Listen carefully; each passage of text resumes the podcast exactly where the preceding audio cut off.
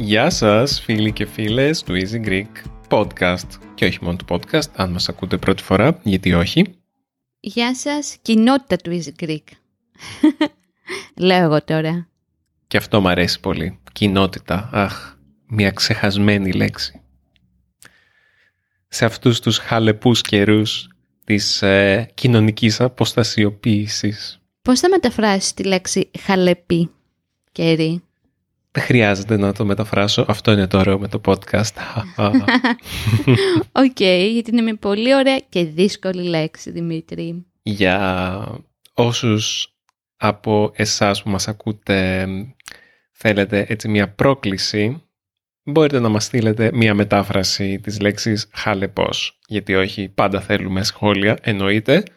Και στείλτε μας ε, όχι μόνο τις σημαίνει χαλεπός στα αγγλικά, στείλτε μας πώς σας φαίνεται το podcast μας. Φυσικά περιμένουμε, εκτιμούμε πάρα πολύ στο iTunes, στο Apple Podcast, να μας αφήνετε κανένα review, κανένα, καμία κριτική πέντε αστεράκια, ξέρετε, αυτό μας βοηθάει πάρα πολύ να μας βρούνε και άλλοι εκεί έξω που θέλουν να, μας, ε, που θέλουν να ακούσουν ελληνικά. Ε, και φυσικά μοιραστείτε σε social media, facebook, instagram, ε, δεν ξέρω, το instagram μετράει για social media; Ναι, βέβαια μετράει. Ναι, αλλά δεν, δεν μοιράζεσαι τόσο εύκολα εκεί, έτσι δεν είναι; Ω Δημήτρη, δεν ξέρω, είμαι μεγάλη για όλα αυτά πια. και εγώ ρε Μαριλού.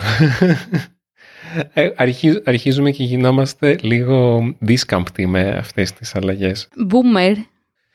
Εντάξει, boomers όχι, αλλά zoomer. Όχι, zoomer είναι η, επόμενη γενιά μετά από εμάς. Εγώ, εγώ είμαι ακόμα millennial. Εντάξει, είμαι millennial.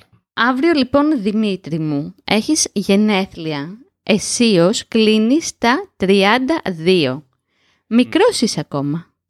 Νιώθεις μικρός ή όχι; Όλα είναι σχετικά. Είμαι μεγάλος και μικρός. Θέλω να πω, συνειδητοποίησα πρόσφατα ότι πλέον δεν ανήκω στην ηλικιακή κατηγορία 18 με 30.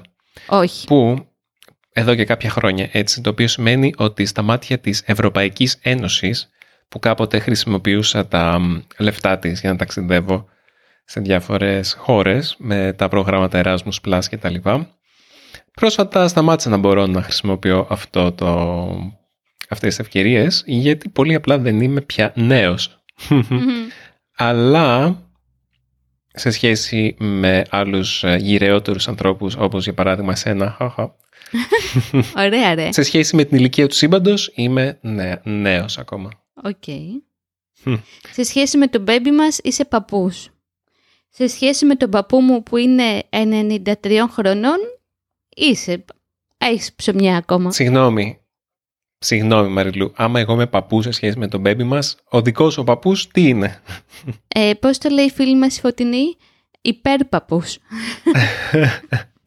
Υπερπαππούς. Ναι. Θες να μιλήσουμε λοιπόν σήμερα με αφορμή τα γενέθλιά σου, πώς είναι να μεγαλώνουμε, έτσι δεν είναι, για την ηλικία, τι μας λείπει μεγαλώνοντας, ή πες εσύ πώς το έχεις στο μυαλό σου. Κοίτα, ενώ μου αρέσουν πάρα πολύ τα γενέθλια σαν ε, γιορτή, πάντα με αγχώνουν και λίγο, γιατί έχω στο μυαλό μου ότι τα γενέθλια είναι ή πρέπει να είναι το highlight της χρονιάς. Και κάπως πρέπει να συμπυκνώνει μέσα σε μια μέρα πάρα πολλά πράγματα. Και επειδή θέλω πάντα αυτή η μέρα να είναι όσο το δυνατόν καλύτερη, απογοητεύομαι και αγχώνομαι. Και σήμερα, που είναι μία μέρα πριν τα γενέθλια, παρεπιπτόντως γράφουμε κάνουμε αυτή την ηχογράφηση 25 Φεβρουαρίου, αύριο είναι τα γενέθλιά μου, 26 Φεβρουαρίου. Ε, έζησε σε αυτό το προγενεθλιακό άγχος μου. Ναι. Γιατί σκέφτομαι, α, αύριο θα είναι, θέλω να είναι τόσο ωραία μέρα, αλλά πώς θα το κάνω και έχουμε καραντίνα, αλλά θέλω να δω φίλους ε, και δεν γίνεται. Ε, ταυτόχρονα θέλω να είναι ιδανική μέρα μόνος μου με τη Μαριλού και θέλω να κάνω, θέλω να τα κάνω όλα και δεν γίνεται και άλλες φορές στη ζωή μου. Έχει συμβεί που προσπαθούσα να νεότερος και λιγότερο σοφός, θα μπορούσα να πω, όχι πως είμαι σοφός τώρα, αλλά τότε ήμουν ακόμα λιγότερο σοφός, που προσπαθούσα να δω όλους μου τους φίλους για παράδειγμα την ε, μέρα των γενέθλιών μου, έκανα κάτι πάρτι ή μαζόξεις που καλούσα όλους μου τους φίλους που μπορεί να μην είχαν καμία σχέση μεταξύ τους ή προσπαθούσα να δω μία παρέα και μετά άλλη παρέα και μετά τους γονείς μου και δεν έβγαινε και αργούσα στο ένα, πήγαινε όλο πίσω, ε, ξενέρωνα, δηλαδή σε πολλές φάσεις τα γενέθλιά μου, πολλά γενέθλια της ζωής μου τα, είχα, τα έχω περάσει μάλλον απογοητευτικά. Κουράστηκα με το έτσι όπως το περιγράφεις. Μάλλον έχεις αυτό το ψυχαναγκασμό που συζητάμε κατά καιρούς, για παράδειγμα των Χριστουγέννων, που πρέπει να τα χωρέσουμε όλα σε δύο μέρες, να είμαστε όλοι χαρούμενοι, ο ένας με τον άλλον και δεν αφήνουμε το περιθώριο στον εαυτό μας να πούμε «OK, δεν έχω πολύ τα κέφια μου». Αν και είναι ωραία τα γενέθλια, είναι η πιο ωραία γιορτή από όλες για μένα. Και είναι ωραίο να γιορτάζει τα γενέθλια. Εγώ δεν μπορώ κάτι, κάτι συγγνώμη ένα λεπτάκι, δεν έχω σάλια. Δεν μπορώ κάτι καταθλιπτικούς τύπους που είναι να πέσουν να πεθάνουν επειδή έχουν γενέθλια και όχι δεν μπορώ και όχι μεγαλώνω. Θέλω να τους δείρω. Πρέπει να νιώθουμε ευγνωμοσύνη, συγγνώμη. Και Αυτό ακριβώς. ευλογία που μεγαλώνουμε και μεγαλώνουμε και είμαστε καλά και είμαστε υγιείς και έχουμε και φίλους να γιορτάζουμε τα γενέθλια και έχουμε και την άνεση να πάρουμε μια ωραία τούρτα ή να κεράσουμε ένα ωραίο κρασί τους φίλους μας. Οπότε πάλι καλά που δεν το έχεις αυτό, δεν θα το άντεχα. Σήμερα να ήσουν μελαγχολικός επειδή μεγαλώνεις. Γενικά αυτό περίμενα μέχρι τώρα από τη ζωή μου ότι ειδικά η, μετάβαση από τη δεκαετία των 20 στη δεκαετία των 30 τα πρώτα άντα που λένε ότι θα ήταν δύσκολη. Αλλά τώρα που είμαι εδώ νιώθω πολύ καλά με αυτό και με την ηλικία μου. Δηλαδή δεν, δεν μου λείπει η νιώτη ακριβώς. Δεν είναι ότι μου λείπει αλλά έχει τα καλά του και τα κακά του. Όσο μεγαλώνεις μαζεύεις και εμπειρίες. Αναπτύσσεσαι σαν άνθρωπος. Δηλαδή είναι σαν να λες «Α, θα ήθελα να είμαι πάλι τεσσάρων».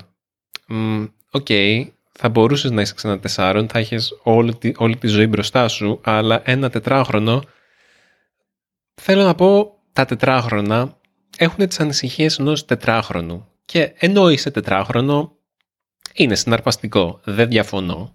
Αλλά δεν μπορείς να πεις ότι να ήρθε και το δικό μας τετράχρονο στην κυριολεξία, ο Μαλούφ, ο, ο τετράχρονος γάτος μας. Ήρθε να μου κάνει παρέα. Δεν μπορείς να πεις ότι τα τετράχρονα έχουν την πλήρη εμπειρία που έχει ένας ενήλικας. Δηλαδή, δεν θα ήθελα να είμαι ξανά τετράχρονο. Με τον ίδιο τρόπο, δεν θα ήθελα να είμαι ξανά 18 χρονών, ακόμα και 25. Δηλαδή, το 32 μου ακούγεται καλό για τώρα. Δεν μετανιώνω ούτε στενοχωριέμαι που μεγαλώνω. Ειδικά τώρα που είμαι και γονιός. Έχει διαφορά μπορώ να πω. Καλά, αυτό είναι τρομερό, ε. Είσαι στην κατάλληλη ηλικία για μπαμπάς. Εμένα Δημήτρη δεν θα με χάλαγε καθόλου, μα καθόλου. Να έμεινα πάλι εκεί, ποια ηλικία ήταν η αγαπημένη μου; Στα 22 περίπου, το 2004, που πια δεν είσαι εφηβάκι, δεν είσαι όμως και μεγάλος, έτσι να έχεις βαρύνει ψυχολογικά και συναισθηματικά, και απλά περνάς φανταστικά για μένα ήταν η καλύτερη ηλικία στη ζωή μου μέχρι τώρα τα 22-23 με συναυλίες και ταξίδια στην Ισπανία. Είχες αυτή τη χαρά της νιώτης χωρίς την αγριάδα και την υπερένταση της εφηβείας. Δεν, δεν θα με πέραζε καθόλου. Βέβαια, από την άλλη, είναι αυτό που λες και εσύ. Μ' αρέσει η φάση που είμαστε τώρα, που εγώ είμαι σχεδόν 40. Ξέρω ότι πολλοί θα σου ευχαριστούν. Ναι. Ναι. Γιατί κάποιος πρόσφατα μου έγραψε ένα σχόλιο ότι μοιάζω και ακούγω μέσα να είμαι 7 χρονών. Ευχαριστώ πάρα πολύ γι' αυτό. Πες το το τρομερό που σου είχε πει ένα ναι. άλλο παιδάκι πρόσφατα. Είχαμε πάει με το Δημήτρη για φαγητό πριν περίπου ένα χρόνο, όταν ακόμα δεν είχαμε μπλέξει με κορονοϊό και lockdown και ήταν όλα ανοιχτά τα εστιατόρια κλπ. Και είχε έρθει ένας φίλος μας με το γιο του, το Γιώργο, τριών χρονών ο Γιώργος, ο οποίος με ερωτεύτηκε. Το θυμάσαι Δημήτρη; Ναι. Με το που με είδε και του μίλαγα, τίποτα, δεν υπήρχε κανένας άλλος. Δεν συμπάθησε καθόλου το Δημήτρη. Εννοείται πως όχι. Εννοείται πως όχι. Τον έβλεπα ανταγωνιστικά, επειδή κατάλαβε ότι είναι ο σύντροφός μου και με αγαπάει και όλο αυτό. Και τελικά καταλάβω μετά από λίγο γιατί μου είχε αδυναμία. Βγαίνοντας έξω να πάμε μία βόλτα με τον Γιώργο, γύρισε και με ρώτησε αφοπλιστικά το εξής. Πώς το έχει πει ρε Δημήτρη, εσύ είσαι, πώς το είχε πει, παιδί; Εσύ είσαι κορίτσι ή γυναίκα; Α, μπράβο, εσύ είσαι κορίτσι ή γυναίκα; Παιδιά μπερδεύτηκα. Δεν ήξερα τι να το απαντήσω. Αλήθεια σας το λέω. Απάντα καριωτάκι. Ναι, απάντα καριωτάκι. Είναι όπως κάποιες θείες μου όταν μάθανε ότι είμαι έγκυος και περιμένουμε μωρό, τους φάνηκε πολύ περίεργο γιατί λέγανε ότι «Ωχ, το παιδί περιμένει παιδί». Εντάξει, είναι που είμαι και μικροκαμωμένη και μπερδεύεται η όλη φάση με την ηλικία. 40 χρονών πάντως δεν νιώθω. Εγώ ήθελα να σε ρωτήσω κάτι άλλο πριν. Ναι.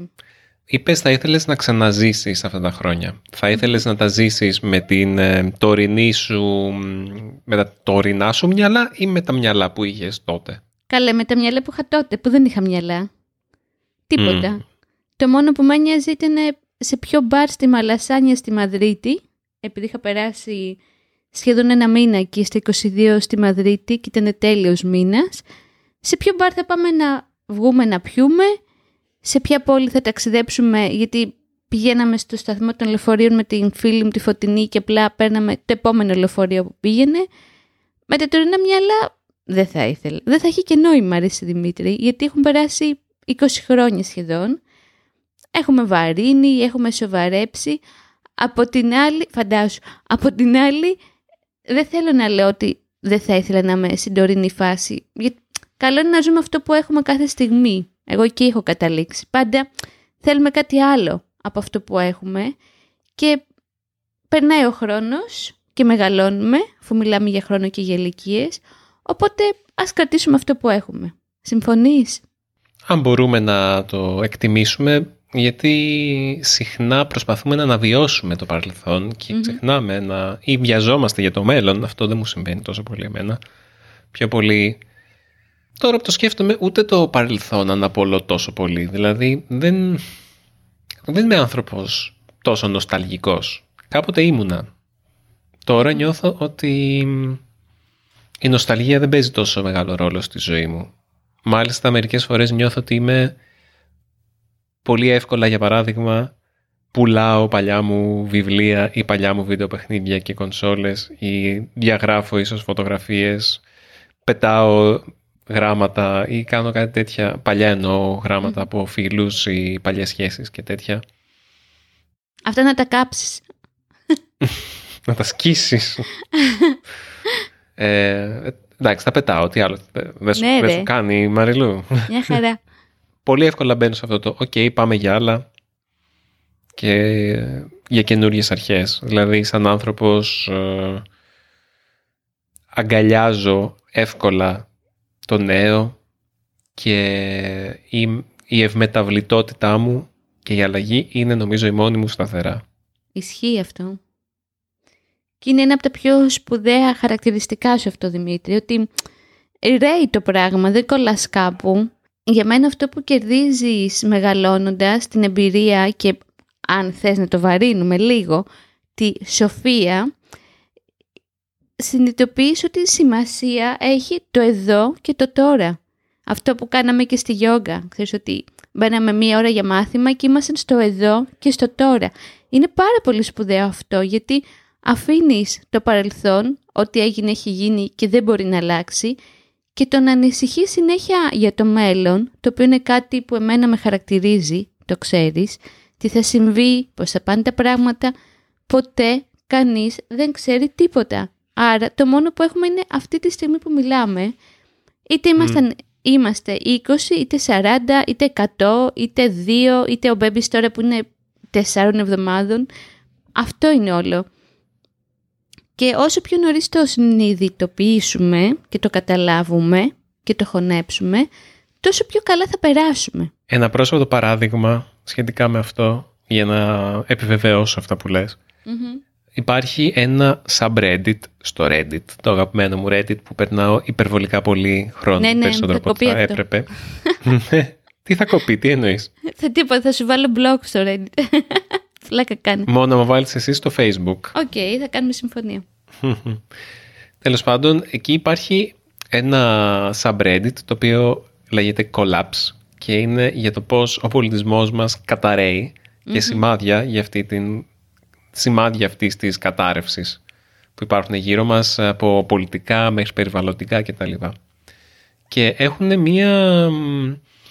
Έχουν ένα δεύτερο subreddit που είναι για τους χρήστες του πρώτου subreddit που νιώθουν κατάθλιψη και αυτοκτονική ότι, είναι, ότι η κατάρρευση του σύγχρονου πολιτισμού είναι πολύ δύσκολη για, για, να τη διαχειριστεί κανείς και δηλαδή εκεί έχουν σαν μια ομάδα υποστήριξης για τους ανθρώπους που βλέπουν τον κόσμο να καταραίει και δεν αντέχουν. Και ένας, είχα μπει σε αυτό μια φορά για το χαζευα και ένας είχε πει γράψτε μου κάτι για να συνέλθω από αυτό το από αυτό το άγχος που έχω για το μέλλον της ανθρωπότητας και τι μπορεί να συμβεί σε 20 χρόνια από τώρα και πού θα είναι τα πράγματα, πού θα είναι ε, η κλιματική αλλαγή, ε, πού θα βρισκόμαστε κτλ. Και, και από κάτω γράφει «Φίλε, αύριο μπορεί να σε πατήσει ένα λεωφορείο». και αυτό μου έχει κάτσει. Μα είναι κάτι το οποίο είναι κάτι το οποίο το χρησιμοποιείς και εσύ. Όταν δηλαδή με πιάνουν οι αγωνίες μου το τι θα συμβεί ε, στο μέλλον. Ε, πολύ έντονα έτσι πριν να γεννήσω είχα πολύ πολύ αγωνία πώς θα πάει γέννα, πώς θα είναι το μωρό, αν θα είναι ένα μωρό που θα είναι υγιές, ε, αν θα είμαι εγώ καλά κτλ. Και μου είπες ξέρεις κάτι, μπορεί να βγεις εκεί έξω και να σε πατήσει αυτοκίνητο. Αυτό είναι μια πολύ πολύ μεγάλη αλήθεια. Μάλιστα, άκτορα, κουλτούρα. Ο Καζατζάκης στο Ζορμπάν, όχι στο Ζορμπά, ή στο Ζορμπά ή στον Καπετάν Μιχάλη. Έχει αυτή την πολύ ωραία στοιχομηθεία ανάμεσα σε έναν εγγονό και σε έναν παππού που του λέει «Παππού, νιώθει πώς ζεις, σαν να ζήσεις για πάντα ή σαν να πεθάνεις αύριο».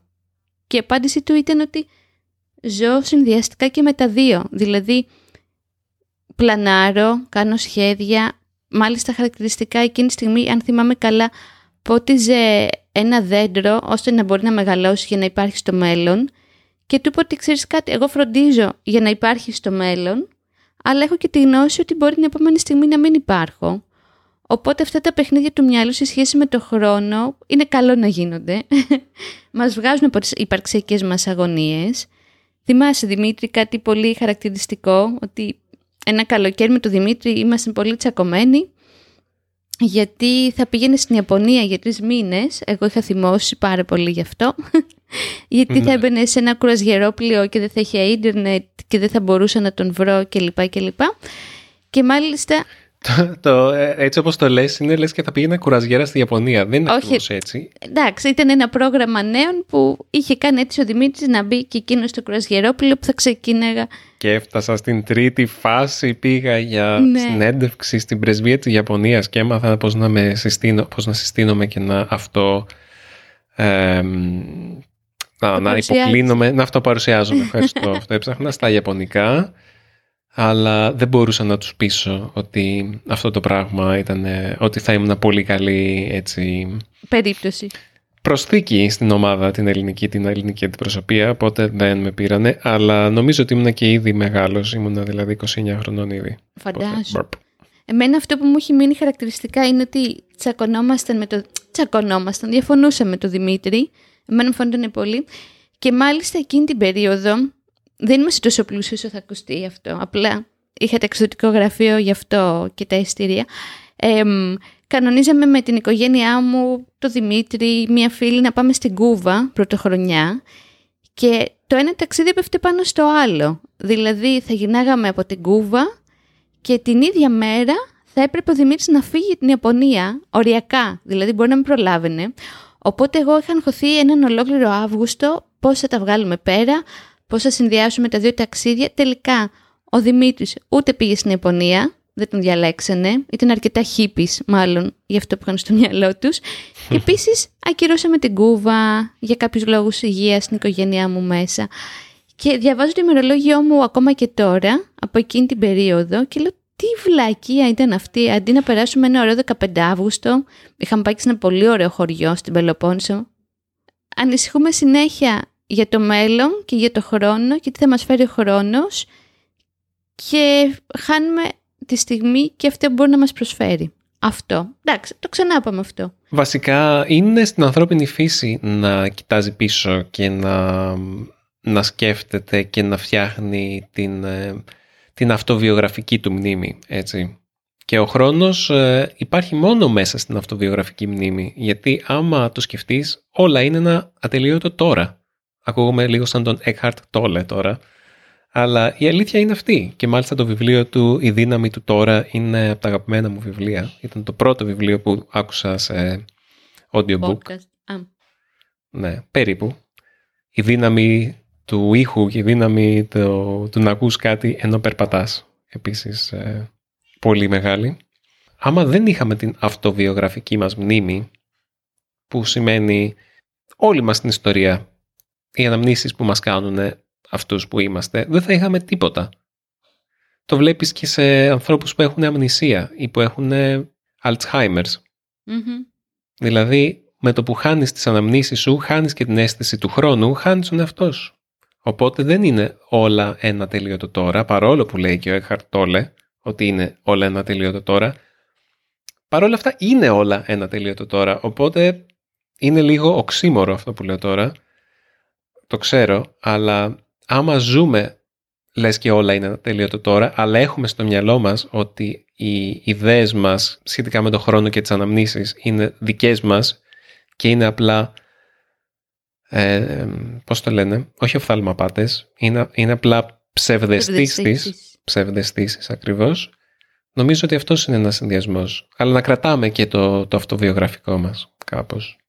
Δεν ξέρω αν αυτό βγάζει νόημα. Μου θύμισες Μία ωραία ταινία, το Music Never Stopped. Οπότε είναι και οι πρώτες εβδομάδες από εμένα. Το έχεις δει, το έχουμε δει μαζί; Όχι. Που είναι η σχέση ενός πατέρα με το γιο του, που ο γιος του δεν θυμάμαι με ποια φορμή δυστύχημα, δεν θυμάμαι, παθαίνει αμνησία, δεν θυμάται τίποτα απολύτως και προσπαθεί ο μπαμπάς του να επαναφέρει τις μνήμες και τις αναμνήσεις του μέσα από τη μουσική που αγάπησε. Καταπληκτική. Και καταπληκτική ιδέα να προσπαθήσει να καλέσεις πράγματα θαμμένα στη μνήμη σου που έχουν ξεχαστεί μέσα από τα τραγούδια που αγαπάς. Οπότε να εκεί πρώτες εβδομάδες. Ναι. Πολύ ενδιαφέρον αυτό που λες. Πολύ ενδιαφέρον. Και ξέρεις τι λένε για σχετικά με το Alzheimer που λεγαμε Ε, για τα μωράκια λένε ότι η αίσθηση της ακοής είναι από τα πρώτα πράγματα που αποκτάει ο άνθρωπος μέσα στην κοιλια και οι αναμνήσεις που έχουν να κάνουν με την ακοή είναι και από τα τελευταία πράγματα που χάνουμε. Okay. Λένε μάλιστα ότι όταν πεθαίνουμε το τελευταίο πράγμα που φεύγει είναι η ακοή. Δηλαδή πρώτα χάνουμε την αίσθηση της όρασης και τα τελευταία πράγματα, το τελευταίο πράγμα είναι αυτό που ακούμε, όχι που βλέπουμε. Οι, οι άνθρωποι που έχουν Alzheimer μπορεί να έχουν ξεχάσει το ίδιο τους το όνομα, αλλά αναγνωρίζουν τραγούδια.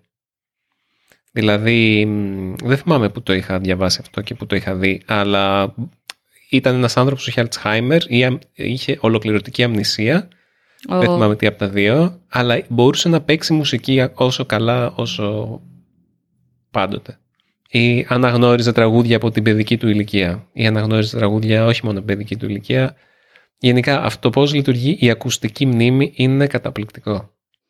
Έχουμε νομίζω και δύο παραδείγματα και εσύ και εγώ σε σχέση με την αρχή της ζωής και την ακοή και όταν κάποιος πάει προς το τέλος, που μπορεί βέβαια και να μην ισχύει, αλλά όταν είναι πολύ μεγάλο σε ηλικία τι γίνεται με την ακοή, στο σπίτι, πάνω από το σπίτι μας που μένουμε το Δημήτρη, μένουν οι γονείς μου και ο παππούς μου, που είναι 93 χρονών, ο οποίος λογικό τα έχει χαμένα, δηλαδή δεν αντιλαμβάνεται ακριβώς τι συμβαίνει γύρω του, μπερδεύεται, δεν θυμάται και όταν ακούσει ένα τραγούδι από τα παλιά, από τα ρεμπέτικα, επειδή του άρεσε πάρα πολύ μουσική, ήταν και κιθαρίστας, αρχίζει και τραγουδάει όλους τους στίχους Δημήτρη. Δεν, δεν ξεχνάει τίποτα από τα τραγούδια που αγάπησε, οπότε σχετίζεται με αυτό που λες.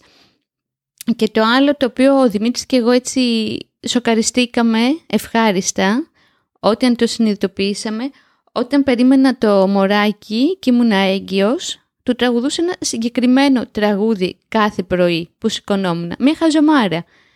το οποίο ήταν αυτοσχεδιαστικό. Πάνω σε ένα τραγούδι του Σαββόπουλου, σε ένα ρυθμό του Σαββόπουλου, έβαλα δικά μου λόγια και συνειδητοποίησα με τον Δημήτρη ότι ο Babies, που είναι πια τεσσάρων εβδομάδων σήμερα, το αναγνωρίζει αυτό το τραγούδι. Δηλαδή όταν πατάει κλάματα, όταν κάνει μπάνιο ή όταν τον αλλάζουμε, για να τον ηρεμήσουμε, ο Δημήτρης και εγώ αρχίζουμε και του τραγουδάμε αυτή τη χαζομάρα που του έλεγα όταν ήταν στην κοιλιά μου. Οπότε ισχύει, δηλαδή έχουμε και πρακτικά παραδείγματα πάνω σε αυτό που λες. Είναι πολύ όμορφο. Ναι. Μ' αρέσει, ξεκίνησε η κουβέντα μας για τα γενέθλια, πώς τα γιορτάζουμε και πώς νιώθουμε και έχει πάει φιλοσοφικά ή αμπελοφιλοσοφικά για το χρόνο. Αμπελοφιλοσοφικά. Ναι. Η αμπελοφιλοσοφία πρέπει να συνοδεύεται και από κρασί. Ήμουν σίγουρη ότι θα πεις μια χαζομάρα τέτοια. Πόσο καλά σε Μα- ξέρω. Μια- Γιατί χαζομάρα; Όχι, μπορεί να από στα φίλια στην κατάψυξη που μας αρέσει. Στα φίλια στην κατάψυξη. Μία από τις προτάσεις της Της εβδομάδας. εβδομάδας. Αν και είναι Ναι. καλοκαιρινή αυτή. Ποιο Ναι. είναι το πάρτι γενεθλίων που θυμάσαι πιο πολύ; Για να Μμμ. γυρίσουμε λίγο στα γενέθλια. Νομίζω τα πάρτι γενεθλίων που έκανα όταν ήμουν στο Λύκειο ήταν τα πιο επικά πάρτι που, Μμμ. που είχα κάνει και ήμουν περήφανος που τα είχα κάνει αυτά τα πάρτι. Ειδικά στην ε, ευαίσθητη και άβγαλτη και, και easily impressed που θα λέγανε στα αγγλικά εύκολα εντυπωσιασμένη ψυχή μου στα 16 μου. Τα πάρτι με... Είναι μια ταινία που λέγεται κιόλας The Party που είναι και καλά το πιο... Όχι το πάρτι του Peter Sellers, είναι ένα άλλο νομίζω το... Και καλά για κάτι ε, σχολιαρόπαιδα που κάνουν ένα πάρτι και τελικά γίν- πάει όλο, όλη η πόλη και γίνεται χαμός και καλά οι γονείς του δεν ξέρουν ότι έχει γίνει το πάρτι και έχουν πάει Αχ. για ένα, για ένα Σαββατοκύριακο έχουν φύγει και του έχουν αφήσει στο σπίτι και αυτός κάνει πάρτι αλλά έρχεται, γίνεται καταστροφή. Ναι, ήταν κάπως έτσι με διαφορά που η μάνα μου ήξερε και με έχει βοηθήσει να πάρω τα ποτά από το σούπερ μάρκετ. Ε, αυτό είναι τα πιο, από τα πιο μ, από τις πιο ευχάριστες αναμνήσεις που έχω σε σχέση με έτσι πάρτι πάρτι. Τι ωραία. Πολύ μου αρέσουν τα πάρτι γενεθλίων. Έχω πολλά χρόνια να κάνω. Εμείς κάναμε και με την αδελφή μου από μωρέα πάρτι κάθε χρόνο. Πάρτι, πάρτι, πάρτι. Ειδικά υπήρχε στην οικογένεια, ε, ήταν σπουδές σε δεκαετίες όταν αλλάζαμε δεκαετία. Στη δέκατη, στα δέκατα γενέθλια φόραγα τα πιο άθλια ρούχα που έχω δει ποτέ μου. Μας έδινε η μαμά μου πάρα πολύ χάλια μια περίοδο. Στο έχω πει με βελούδινα σορτσάκια και βάτες. Βέβαια ήταν και Έχω τέλος δει 80s. φωτογραφίες. Ναι. Και μας είχαν και μια πινιάτα που τότε ήταν πολύ μπροστά να έχεις πινιάτα στο πάρτι σου. Τέλος πάντων, θυμάμαι χαρακτηριστικά όταν έκλεισα τα 30 είχα κατάθλιψη, το κλασικό, ως γυναίκα που κλείνει τα 30. Δεν έκανα πάρτι. Εκείνη τη μέρα απλά έφαγα μακαρόνια με κοιμά. Και λέω αφού δεν έκανα και το έχασα να κάνω σε 31 μου. Και λέω εντάξει ρε παιδί μου θα καλέσω κάποια άτομα. Θα καλέσω 150 άτομα. Τι είναι 150 άτομα; Ούτε οι μισοί δεν θα έρθουν. Δεν ξέρεις την ιστορία. Και δεν φτάνει που ήρθαν όλοι, δηλαδή μπορεί από τα 150 άτομα να έρθουν οι 135, φέρανε και φίλους τους και τα ζευγάρια τους. Και ήρθαν γύρω στα 200 άτομα, 180 άτομα και θυμάμαι που ερχόντουσαν και εγώ έπαθα κρίση πανικού. Ήθελα να φύγω. Δεν μπορούσα να το διαχειριστώ. Χαλάσαν τα μηχανήματα, κάηκαν οι- τα PC, δεν είχαμε μουσική και τελικά Δημήτρη καταλήξαμε μέχρι τις 7 η ώρα το πρωί, αυτοσχεδιαστικά, να χορεύουμε και να πίνουμε. Θυμάμαι μάλιστα γέμισε το σπίτι λάσπες με, για- με κάποιο τρόπο και ακόμα με βρίζει η μάνα μου γι' αυτό. Ε, Μπύρες χυμένες είναι αυτό. ναι, πολύ ωραία τα πάρτι και ελπίζω να τα ξαναβρούμε χωρίς μάσκα. Θα είναι τραγικό να κάνουμε πάρτι με μάσκα. Μπάλμας και... Ω, καταπληκτικό. Για πες τι θέλεις να πεις για το χρόνο, για να τελειώνουμε σιγά σιγά. Γενικά ο χρόνος, παρόλο που είπα ότι είπα πριν, είναι ένα θέμα που με ενδιαφέρει πάρα πολύ και μ' αρέσει πάρα πολύ η, όχι μόνο η λογοτεχνία, η, η φαντασία που έχει να κάνει με τον χρόνο Μμμ. και με τα ταξίδια στον χρόνο και με τέτοια πράγματα που έχουν να κάνουν με μ, αλλίωση του χρόνου. Ε, για παράδειγμα, από τις αγαπημένες μου ταινίες είναι η μέρα της Μαρμότας Τέλειο. και αυτό είναι εν- μια... Δεν έχουμε πάρα πολλά κοινά γούστα με τη Μαριλού. Έχουμε κάποια κοινά μας σημεία και η, Απείρο ελάχιστα. και η μέρα της Μαρμότας είναι ένα από αυτά. Μμμ. Ή ένα από τα αγαπημένα μου βίντεο παιχνίδια είναι το Majora's Mask, το Zelda, το οποίο είναι σαν τη μέρα της μαρμότας, αλλά είναι τρεις μέρες και στο τέλος της τρίτης μέρας έρχεται, πέφτει το φεγγάρι στη γη και υποτίθεται πως ε, όλα τελειώνουν και ξεκινάνε από την αρχή. Μ' αρέσει αυτό, δηλαδή είναι και αυτό το πρι, ε, προαποκαλυπτικό σε συνδυασμό με την επανάληψη του χρόνου και είναι, ένα πολύ ωραίο βιβλίο στο οποίο βασίστηκε η μέρα της Μαρμότας που είναι για έναν τύπο ο οποίος ε, νομίζω δεν είναι μία μέρα που επαναλαμβάνεται αλλά 23 χρόνια. Okay. Σε φάση μία συγκεκριμένη μέρα το 1963 μέχρι το 1986 κάτι τέτοιο. Και ξανά και ξανά και ξανά ζει αυτά τα 23 χρόνια και κάθε φορά έχει κάνει κάτι τελείως διαφορετικό. Και είναι πάρα πολύ ωραίο βιβλίο. Λέγεται Replay. Αυτή θα είναι η πρόταση της εβδομάδας για μένα, αν και είναι μόνο στα αγγλικά, όπως ξέρω. Ε, δεν πειράζει. Οι περισσότεροι φίλοι μας δεν θα μπορούσαν να διαβάσουν και βιβλίο στα ελληνικά. Σιγά σιγά, παιδιά. Μην το λες. Κάποιοι ναι, κάποιοι όχι. Αν μπορούν να μας παρακολουθήσουν ε, έτσι όπως μιλάμε, νομίζω ότι κατά πάσα πιθανότητα θα μπορούν να διαβάσουν ελληνικά μέχρι ένα επίπεδο. Είναι σε ένα πολύ καλό σημείο και μπράβο τους. Εγώ σκέφτομαι το... Εγώ θα κλείσω με κάτι στίχους από ένα τραγούδι που μου αρέσει πάρα πολύ, από το «Τι έπαιξε στο Λαύριο». Είμαι σίγουρη πως δεν το ξέρεις. Αχ, κόλλησε το μυαλό μου. Που λέω ότι «Μα ο χρόνος ο αληθινός, σαν μικρό παιδί, είναι...» Τι είναι ρε Δημήτρη; Μα ο χρόνος... Είναι εξόριστος και μετά λέει «Μα ο χρόνος ο αληθινός είναι ο γιος μας, ο μεγάλος και ο μικρός. Πολύ μου αρέσει αυτό το τραγούδι. Τραγουδώ και στο baby. Καλό βράδυ από εμένα. Τι ωραία. Καλημέρα. Καλησπέρα. Δεν ξέρω τι ακούτε. Καλημέρα, καλησπέρα, καληνύχτα. Σαν το Truman Show ήταν αυτό. Εγώ χαιρετώ για να σας αφήσω που στην υπέροχη βελούδινη φωνή του Δημήτρη για να σας πει για την παράξενη Ελλάδα. Σωστά; Σωστά. Έλατε μαζί μου για ένα ταξιδάκι. Αντίο από εμένα.